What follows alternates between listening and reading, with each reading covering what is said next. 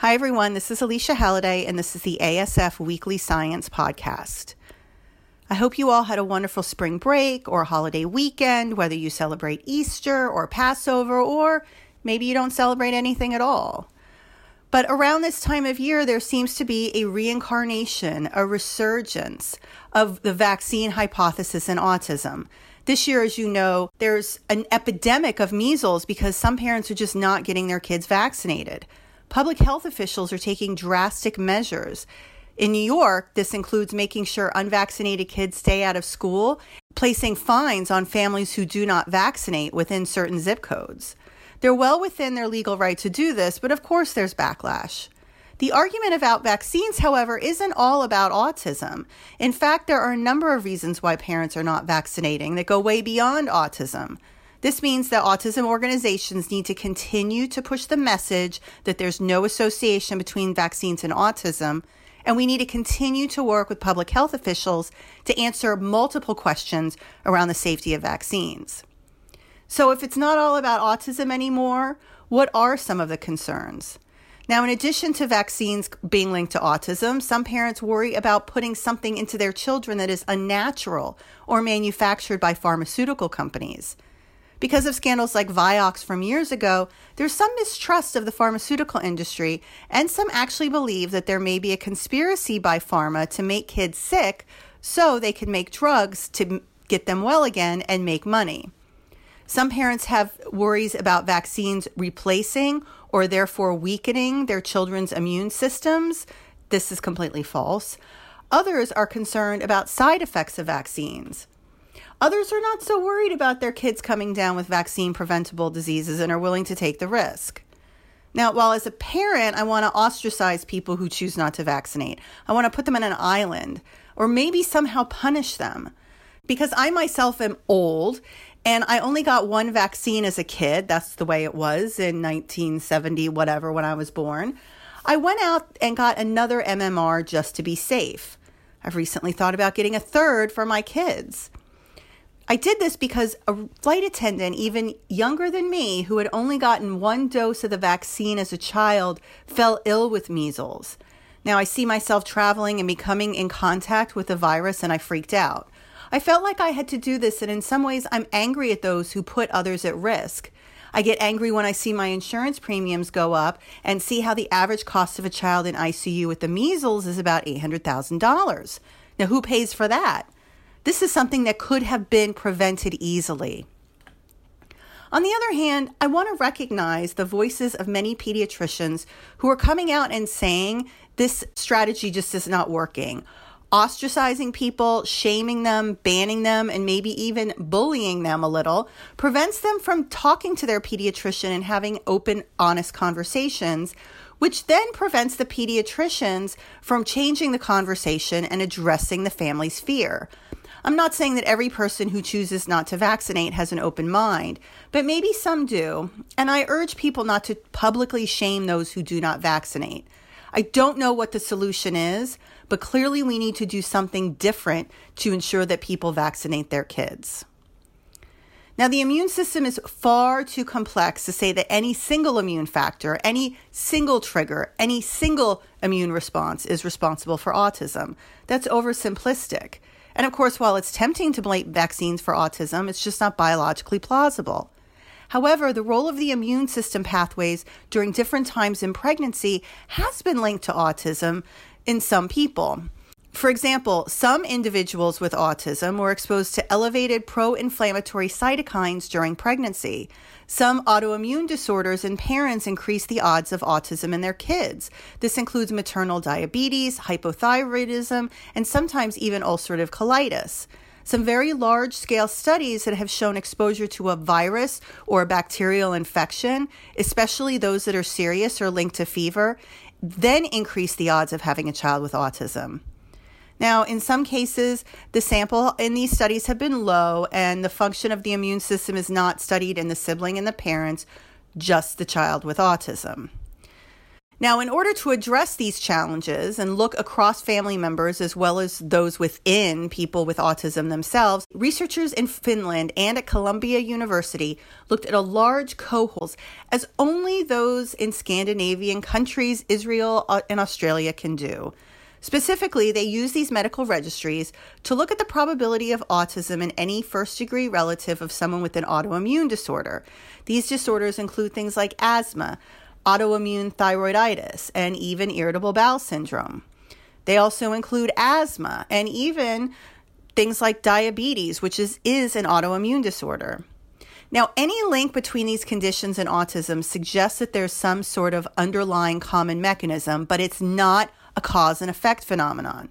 That's okay for this study. That's not a ding. But I don't want you to take away from this podcast that having something like thyroid issues in the mom causes autism in the kids. If it were that simple, we would have solved autism by now, if only. So there was a link between autoimmune disorders in first degree relatives and autism. There was also a link between autoimmune disorders and autism in the same person. In particular, those with diabetes and thyroid problems were also more likely to be diagnosed with autism than those without these disorders. There was a particular link between immune disorders that affect the central nervous system, which makes sense, of course. The immune system helps shape how brain cells connect to each other. There was also an association of immune disorders of the gynecologic and respiratory symptoms like asthma. Now, there was no link between immune disorders of the gastrointestinal system and autism, and this is different from what other previous studies have shown. Now, because these or- disorders are rare in siblings and parents, and of course, autism itself is somewhat rare, it took a large number of people to figure these things out the Finnish database has millions of people, and they looked at 5,000 cases and 20,000 people without autism and their family members. Again, the fact that it's more common in family members and immune dis- disorders are more common in people with autism does not mean that one causes the other. It means that there may be some common underlying mechanism in some people. Now, the increase in risk was not large, but it was statistically significant given all the people in this study. So it's worth focusing on some of these central nervous system immune issues to figure out what's going on in the brain. A brain tissue research study would really shed light on this, so researchers look into that. But it isn't all about increased risk. I was happy to read a whole other component of the immune system that was studied across different mental disorders and actually associated with a decreased risk of autism. Now, again, using a large group of people in another Scandinavian country, Denmark, researchers were able to look across multiple psychiatric illnesses, and these included things like schizophrenia, bipolar disorder, and also included things like autism, intellectual disability, and ADHD. And they looked at the link between a com- particular component of the immune system and these disorders. Now, this component of the immune system that they focused on is called the major histocompatibility complex, regulated by something called the human leukocyte antigen complex. The human leukocyte antigen complex is what helps um, the immune system distinguish its own proteins from proteins made by foreign invaders like viruses and bacteria. Proteins of this major histocompatibility complex are encoded by human leukocyte antigen genes on chromosome 6. This particular region is so dense in genes, and many genetic variants lying within it have been implicated in diseases, including autoimmune diseases and infections, and that makes sense, right? Proteins encoded by these genes have important roles in the immune reaction, and they're actually divided into three classes one, two, and three. Class 1 encode proteins that are present inside the cell, and class 2 encodes proteins that are present outside the cell. They communicate to T cells. Now, T cells are what mounts the immune response after a foreign invader comes into the system. Obviously, these genes have been linked to autoimmune diseases, but previously the link to neurodevelopmental disorders have been a little less clear. In Denmark, they were able to gather enough genetic information from thousands of people with an array of psychiatric issues, and again, they included autism. And then they linked these to specific gene mutations in the human leukocyte antigen complex. Now, the researchers found that one allele called HLA DPB1, specifically HLA DPB1 1501, has a protective effect. That is, the presence of a mutation of this gene confers a reduced risk of autism, specifically with intellectual disability. This is a relatively rare mutation, so it's pretty new. Now, what does this gene do? The protein produced from the HLA DPB1 gene attaches to a protein produced from another gene. Together, they form this complex. This complex is what displays foreign peptides to the immune system to trigger the body's immune response. So each gene has many possible variations, allowing the immune system to react to a wide variety of foreign invaders. Researchers have identified hundreds of these mutations just on the HLA DPB1 gene, and each one is given a number. In this case, the number was 1501.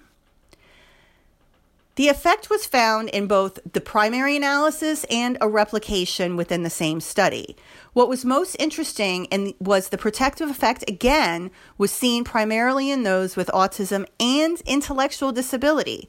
So there seems to be something about this particular subtype that is unique immune wise.